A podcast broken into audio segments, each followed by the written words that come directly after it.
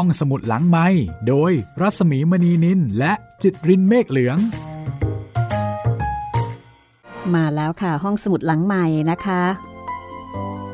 มาพร้อมกับเรื่องราวของเบ้งเฮกผู้ถูกกลืนทั้งเป็น จากบทประพันธ์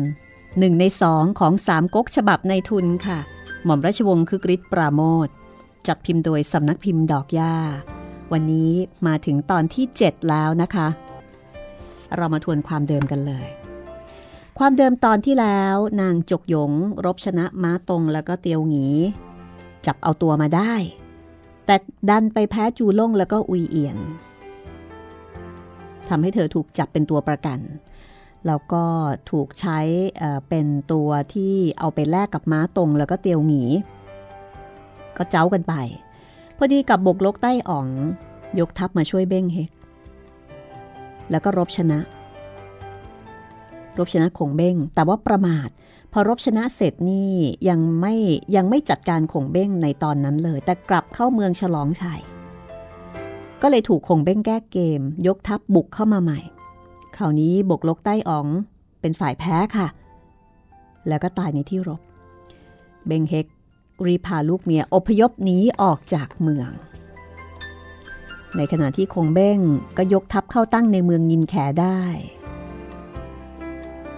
เรื่องราวจะเป็นอย่างไรต่อไปนะคะ ติดตามได้เลยกับเบ้งเฮกผู้ถูกกลืนทั้งเป็นตอนที่ 7 ค่ะ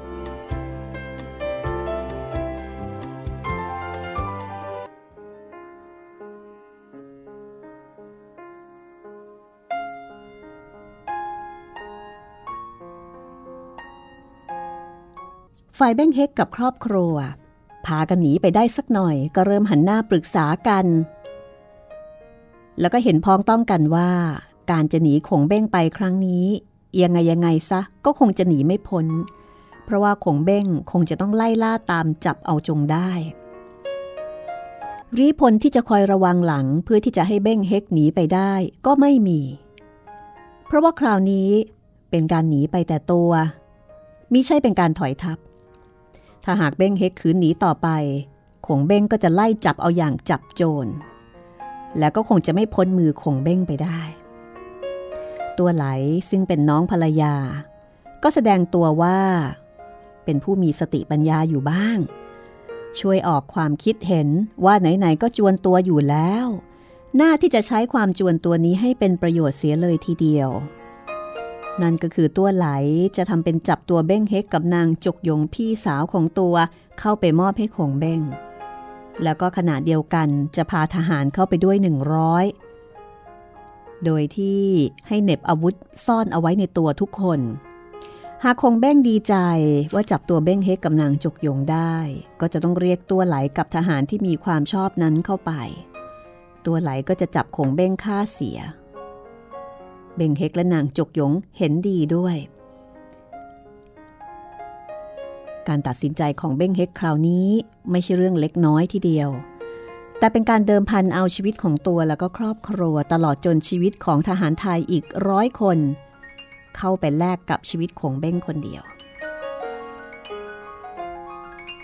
หากแผนการของตัวไหลเป็นผลสำเร็จ ตัวไหลฆ่าคงเบ้งตาย จูหลงอุยเอียนและทหารจีนอีกทั้งกองทัพก็ยังอยู่ ที่ไหนได้จะปล่อยให้คนไทยหยิบมือเดียวนั้นกลับมา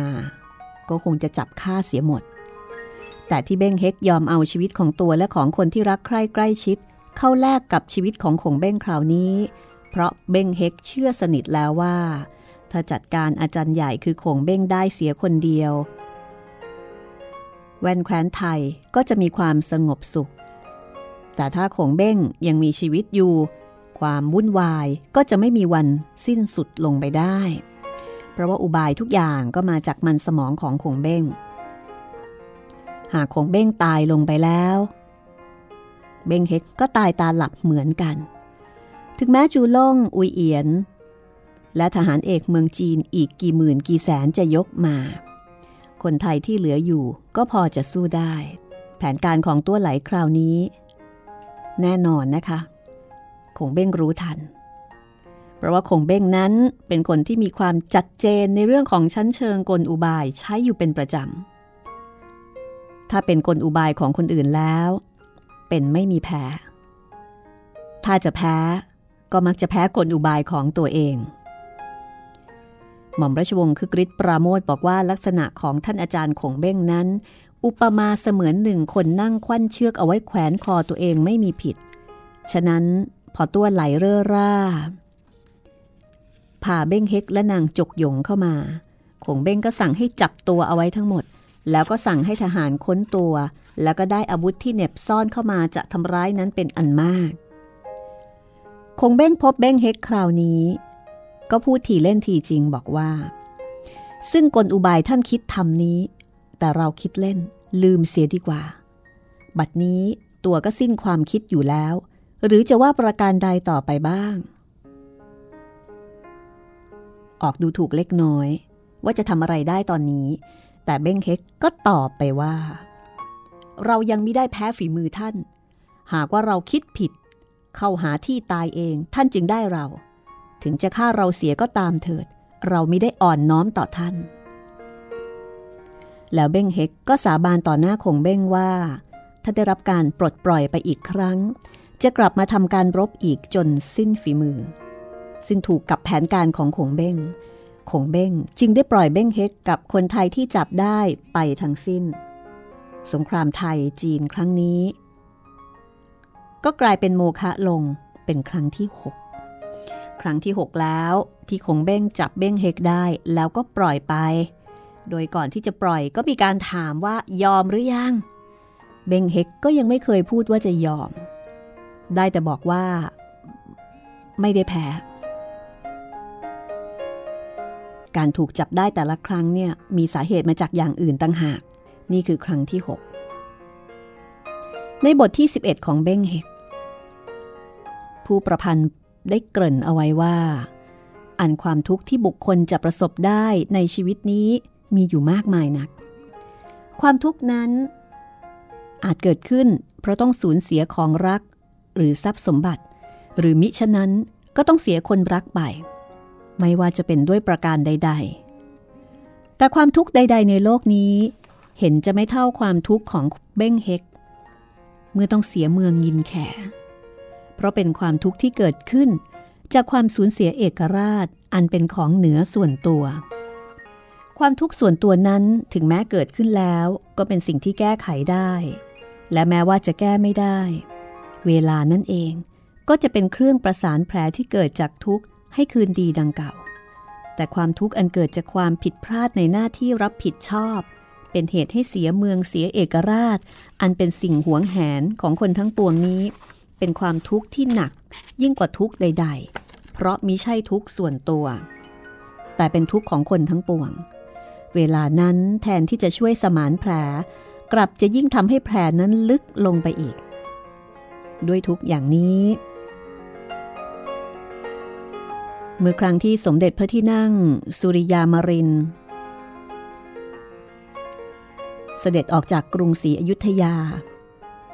ที่ไฟกำลังลุกโชดช่วง และไปประทับทรมานพระกาย อยู่ใต้ต้นจิกจนเสด็จสู่สวรรคต ก็เพราะ ความทุกข์ที่ว่านี้ ในช่วงเสียกรุง หรือเมื่อรอสอร้อยสิบสองพระบาทสมเด็จพระพุทธเจ้าหลวง ปิยะมหาราชรัชกาลที่ห้าจึงได้ส่งทรมานพระวรากาย ไม่ทรงรับพระโอสถในขณะที่ประชวรหนัก เพราะทรงเกรงเป็นทวิราชบตริป้องอยุธยา และก็ด้วยความทุกข์อย่างนี้ ที่เบงเฮกก้มหน้า ออกจากเมืองยินแขไปทิ้งเมืองไว้ให้แก่ศัตรู เบ้งเฮกต้องออกจากเมืองยินแข ด้วยความทุกข์กระทม ด้วยความพ่ายแพ้ทั้งกายและใจ เขารวบรวมทหารที่ยังเหลือตายได้เพียง 800 คน สติปัญญาความสามารถตลอดจนความเข้มแข็งทรหดอดทน ก็ใกล้จะสิ้นสุดลง แต่ถึงกระนั้น เบงเฮกก็ยังคงความเป็นนักสู้ ความเป็นลูกผู้ชาย เบงเฮกหันหน้าไปถามน้องภรรยาคือตัวไหลว่า บัดนี้ขงเบ้งก็เข้าตั้งอยู่ในเมืองเราแล้ว เราไม่ได้มีที่อาศัย จะคิดอ่านประการใดดี จึงจะตั้งตัวทำการสืบไปได้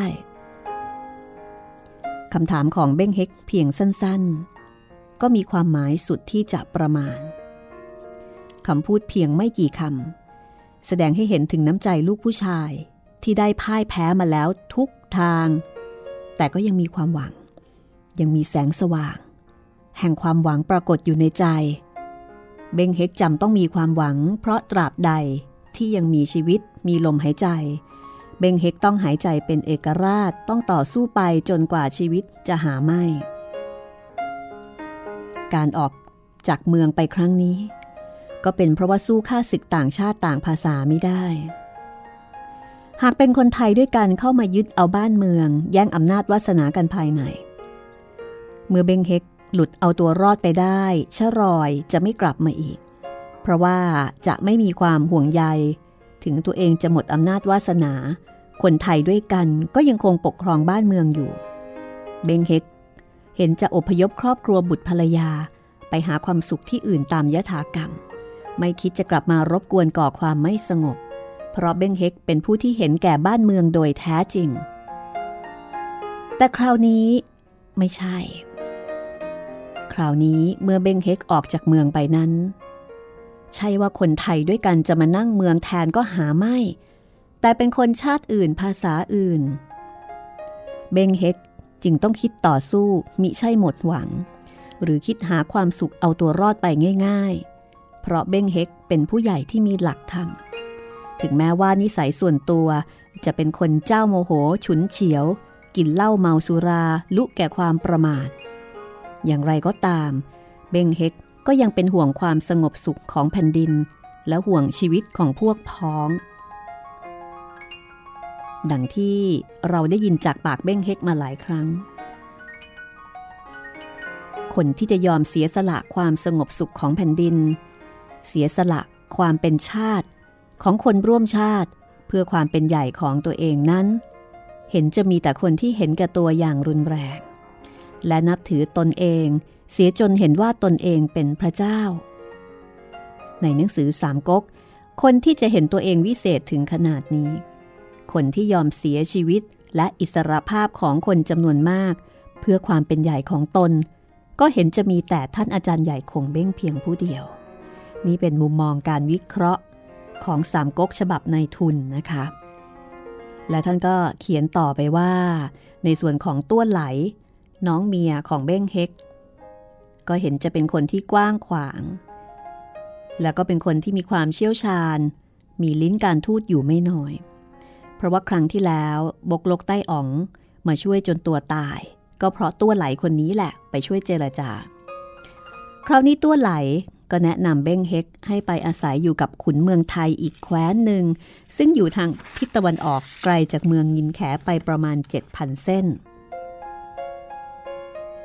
คุณผู้นี้มีนามว่า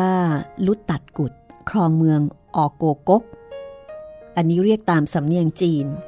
แต่ชื่อจริงๆ จะเป็นอย่างไรนั้นสุดที่จะทราบได้นะคะ ตัวไหลแนะนำให้เบ้งเฮกเข้าหาลุดตัดกุด แล้วขอกำลังมาช่วย ซึ่งก็บอกว่าน่าจะได้ชัยชนะแก่ขงเบ้ง เพราะว่าลุดตัดกุดนั้นเป็นคนที่เก่งมาก ลองมาฟังคำของตัวไหล ที่พรรณนาถึงความสามารถลุดตัดกุด ซึ่งปรากฏอยู่ในหนังสือสามก๊กค่ะ ลุดตัดกุดนั้นมีพละกำลังอันมาก สูงสามศอก กินแต่เนื้อสัตว์ และผลไม้ต่างอาหาร แล้วก็มีวิชาคงทนสารพัดอาวุธ ทหารซึ่งจะเข้าสู้สงครามนั้นก็เข้มแข็งสามารถ เอาหวายแช่น้ำมันไว้หกเดือน มาถักทำเป็นกรอบแม้ถึงทางกันดานจะข้ามน้ำก็ลอยตัวข้ามฟากไปได้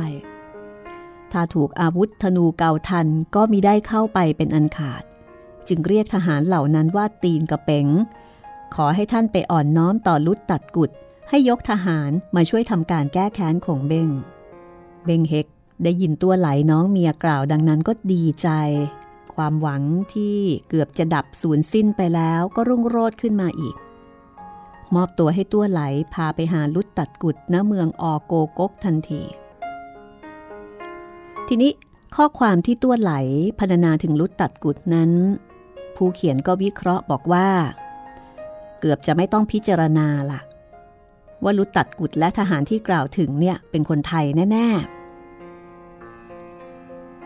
การที่ทหารของลุตัดกุดเอาหวายแช่น้ำมันไว้ 6 เดือน มาทำเป็นเกราะป้องกันตัวจากลูกธนูเก่าทันได้ และเอาเกราะนั่นเองทำเป็นเรือข้ามน้ำได้ นั่นแสดงให้เห็นได้ชัดว่าวิชาการจักสารของไทย โดยเอาไม้ไผ่หรือหวายมาสาร แล้วก็เอาชันยาทาน้ำมันนั้น ได้ก่อให้เกิดความพิศวงขึ้นแก่คนชาติอื่น มากกว่าครั้งหนึ่งในประวัติศาสตร์ และท่านก็อ้างถึงเหตุการณ์นะคะ ที่พระร่วง ได้สารครุเป็นฉลอม ส่งสวยน้ำให้แก่ขอม แล้วก็บอกวิชาจักสารนี้แหละ ที่ทำให้พระร่วงพ่อเมืองไทย มีชื่อเสียงแผ่ไปว่าเป็นผู้มีบุญญาพินิหาร และในที่สุดก็กอบกู้เอกราชของไทยคืนมาจากขอมได้ เกราะหวายใช้ชัญญาแล้วทานน้ำมันของไทย ก็ได้ก่อให้เกิดความแตกตื่นอย่างขนานใหญ่แก่กองทัพจีนมาแล้วหลายร้อยปีก่อนสมัยพระร่วง เพราะเป็นสมัยใหม่ ที่จีนยังไม่เคยเห็นมาแต่ก่อน เมื่อเห็นแล้วก็แตกตื่นเรื่องลือกันไป ลิคีทหารเอกของคงเบ้งนั้นถึงกับแนะนำให้คงเบ้งยกทัพกลับ เพราะว่าเกราะของจีนทำด้วยโลหะ มีน้ำหนักมาก ส่วนเกราะของไทยมีน้ำหนักเบากว่าหลายสิบเท่า แต่ป้องกันอาวุธได้เท่ากัน แต่เพียงเท่านี้ก็ได้เปรียบในการรบหนักหนาอยู่แล้ว มีหนำซ้ำพอถึงเวลาที่จำเป็นจะต้องข้ามน้ำทหารไทยกลับเอาเกราะนั้น ใช้เป็นเรือประจำตัวข้ามน้ำได้ทันทีอีกต่างหาก ในขณะที่ทางฝ่ายจีนจะต้องตระเตรียมหาเรือแพกันวุ่นวายเป็นการใหญ่ หากใครพลาดพลั้งตกลงไปทั้งเกราะ ก็จมน้ำตายไม่มีทางรอด ที่ทหารจีนเรียกทหารไทยว่าทหารตีนกระเป๋ง จะเป็นอื่นไปอีกไม่ได้นอกจาก ทนกระพันหรือว่าคงกระพันอย่างที่เราเรียกกันอยู่ในปัจจุบันนะคะ ผู้เขียนบอกว่าในหนังสือสามก๊กนี้ ฝ่ายจีนเขียนเอาไว้อย่างคร่าวๆ เรียกว่าผีบ้างคนป่าบ้าง ขนบธรรมเนียมประเพณีใด ๆ ของทางฝ่ายไทย ก็พยายามพลิกแพลง เขียนเสียให้เห็นเป็นป่าเถื่อน แต่แล้วความเป็นไทยของคนในสมัยโน้น ก็ยังฉายแสงทะลุเครื่องครอบงำออกมาให้เห็นประจักษ์ได้ จนตราบเท่าทุกวันนี้ว่า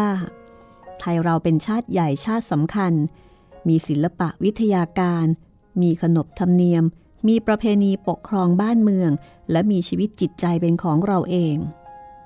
มิได้ไปหยิบยืมเอามาจากคนอื่น เราอยู่ยงคงกระพันเหมือนทหารตีนกระเป๋งมาได้ช้านาน จึงได้รักษาตัวรอดมาจนบัดนี้ ทีนี้เมื่อเบ้งเฮก เดินทางไปถึงลุดตัดกุด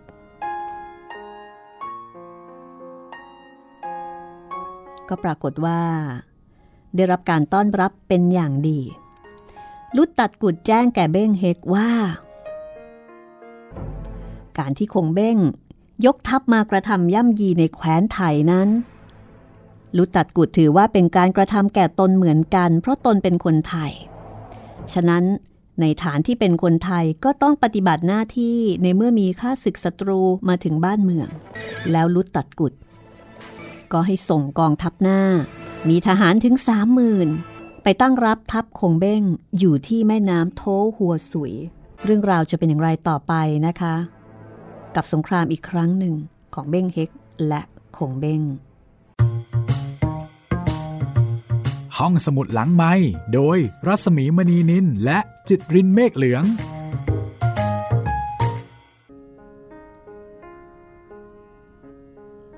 ข้างฝ่ายขงเบ้ง เมื่อเขาอยู่ได้ในเมืองยินแขขงเบ้งก็ไม่ได้นิ่งนอนใจใช้ทหารไปเที่ยวสืบข่าวดูว่า เบ้งเฮก จะหลบหนีไปซุ่มซ่อนอยู่ที่ไหนบ้างหรือเปล่า จนในที่สุดก็ทราบข่าวแน่นอนว่าเบ้งเฮกไปอยู่กับลุตตัดกุด แล้วก็บัดนี้ลุตตัดกุด ยกทหารจากเมืองออกโกกกมาตั้งอยู่ที่แม่น้ำโทหัวสุยเป็นจำนวนมาก มากทีเดียวละค่ะถึงสามหมื่นคงเบ้งทราบข้อมูลดังนั้น ก็สมคเน สมคเนคือสมอย่างที่ตั้งใจเอาไว้ เพราะว่าลุตัดกุดเป็นเจ้าเมืองใหญ่อีกแคว้นหนึ่งในเมืองไทย ที่ขงเบ้งจะต้องไปปราบสักวันหนึ่ง ทิ้งเอาไว้ไม่ได้จะเป็นเสี้ยนน้ำต่อไป คราวนี้ก็เลยกลายเป็นโอกาสที่เบ้งเฮกจะไปชักนำลุดตัดกุดมาให้เข้าสงครามขงเบ้งจึงให้ยกทัพไปยังแม่น้ำโทหัวสุย เพื่อจะรบกับลุดตัดกุด อันขงเบ้งนั้น ขยาดแม่น้ำเมืองไทยซะแล้ว เพราะว่าเคยไปเจอน้ำมีพิษ ทหารบาดเจ็บล้มตายกันมาหลายครั้งหลายหน พอมาถึงริมแม่น้ำโทหัวสุยก็ยังไม่กล้าที่จะทำอะไร สั่งให้ทหารไปพาชาวบ้านคนไทย ซึ่งเป็นชาวเมืองออกโกกกมาซักถาม ว่าน้ำในแม่น้ำเมืองออกโกกกเนี่ยมีอันตรายอย่างหนึ่งอย่างใดหรือเปล่า บังเอิญคนไทยที่ทหารไปพามา ก็เป็นคนไทยชนิดที่ลูกไม้แพรวพราวเห็นคงเบ้งมีท่าทีหวาดกลัว แม้กระทั่งน้ำในแม่น้ำเช่นนั้น ก็เลยหลอกขู่สำทับส่งไปว่า น้ำในแม่น้ำโถหัวสุยนี้ หากคนชาติอื่นภาษาอื่น มาตักกินเข้าไป ก็จะเกิดอาการเมาตาย แต่ถ้าคนไทยกินแล้วไม่เป็นไร แถมยังกลับเกิดสติปัญญาและมีกำลังมากขึ้นคงเบ้งเมื่อโดนลูกไม้คนไทยเขาดุนเบ้อเร่อดังนี้ ก็ตกใจพงะงายหลัง ในหนังสือสามก๊กกล่าวถึงตอนนี้เอาไว้ว่าคงเบ้งได้ฟังดังนั้นก็ตกใจ ให้อุยเอียนตั้งค่าอยู่ริมแม่น้ำตัวคงเบ้งถอยไปตั้งอยู่ไกล 250 เส้น ขอให้ดูเอาเถิด แม่ทัพใหญ่เมืองจีน อุปราชเมืองเสฉวน เป็นผู้ที่ได้ชื่อว่าอย่างรู้ดินฟ้ามหาสมุทรเป็นอาจารย์ใหญ่ที่มีคนสมัครเป็นลูกศิษย์ลูกหามากมาย แต่พอถูกคนบ้านนอกหลอกให้เข้าเท่านั้น ก็กระโดดหนีไปจากอันตรายไปถึง 250 เส้น ทิ้งลูกศิษย์คืออุยเอียน เอาไว้ให้ตายแทนตัวที่ริมแม่น้ำ สามก๊กฉบับในทุนฉบับนี้วิเคราะห์บอกว่า เพราะเป็นธรรมดาของท่านอาจารย์ใหญ่จะต้องหนีเอาตัวรอดก่อน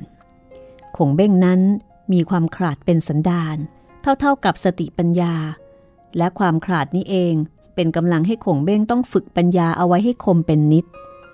คงเบ้งต้องคอยคิดแผนการเอาไว้ล่วงหน้าเพื่อทำให้ตนเองเป็นใหญ่เหนือคนอื่น เพราะว่าคนขาดส่วนมากย่อมมักใหญ่ไฟสูง มื่อมีปมด้อยอยู่ว่าตนนั้นสู้ใครไม่ได้ ก็พยายามขจัดปมด้อยนั้นด้วยความเป็นใหญ่คงเบ้งต้องนั่งคอยคิดป้องกันภัยไว้เสียตั้งแต่ภัยยังไม่มาคงเบ้งต้องคอยกำจัดคนที่ตนคิดว่าวันหน้าอาจจะเป็นศัตรูได้ ทั้งๆทที่คนคนนั้นยังไม่ได้เป็นศัตรูเลย และด้วยความขาดหรือว่าความกลัวนี่เองคงเบ้งจึงต้องเลี้ยงคนเอาไว้มาก เอาไว้เป็นลูกศิษย์ โดยที่คงเบ้งมิได้ให้ความรู้สติปัญญาแก่คนเหล่านั้นเลย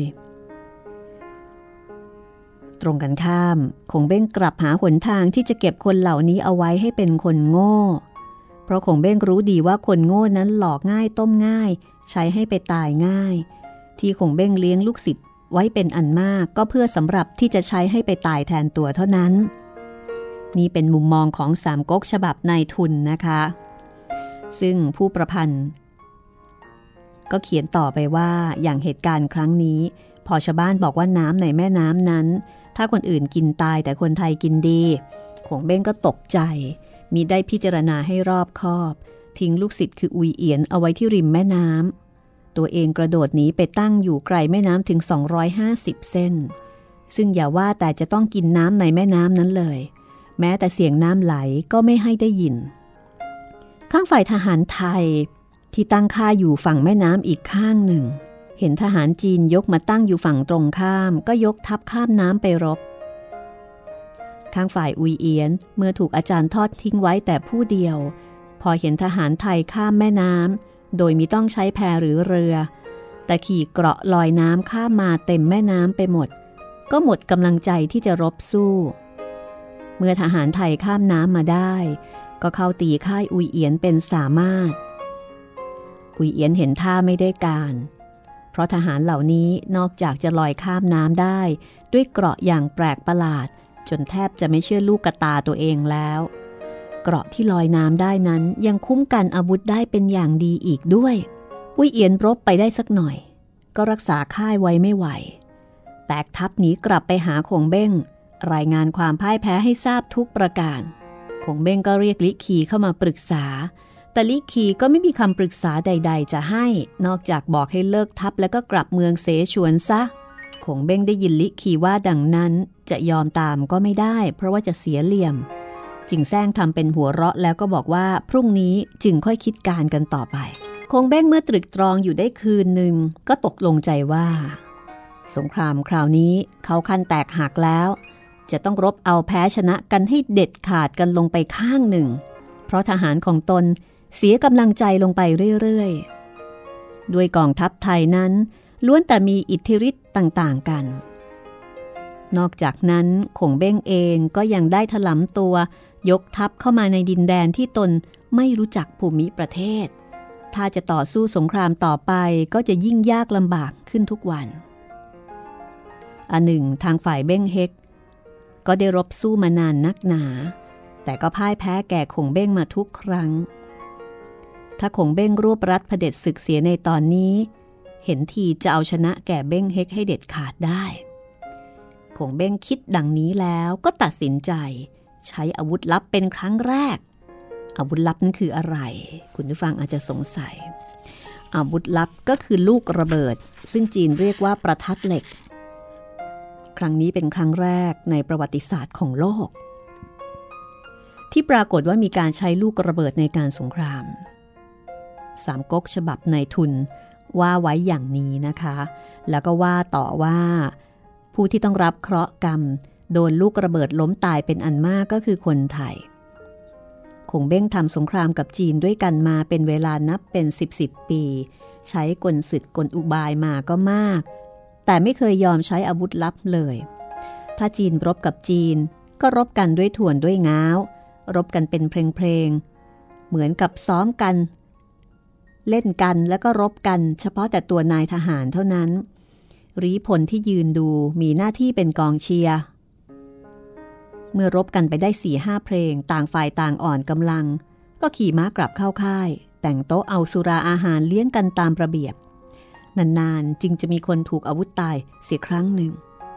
เพราะฝ่ายที่ถูกอาวุธนั้นหลบไม่ทัน หรือฝ่ายที่เป็นคนฟันนั้นยั้งมือไม่ทัน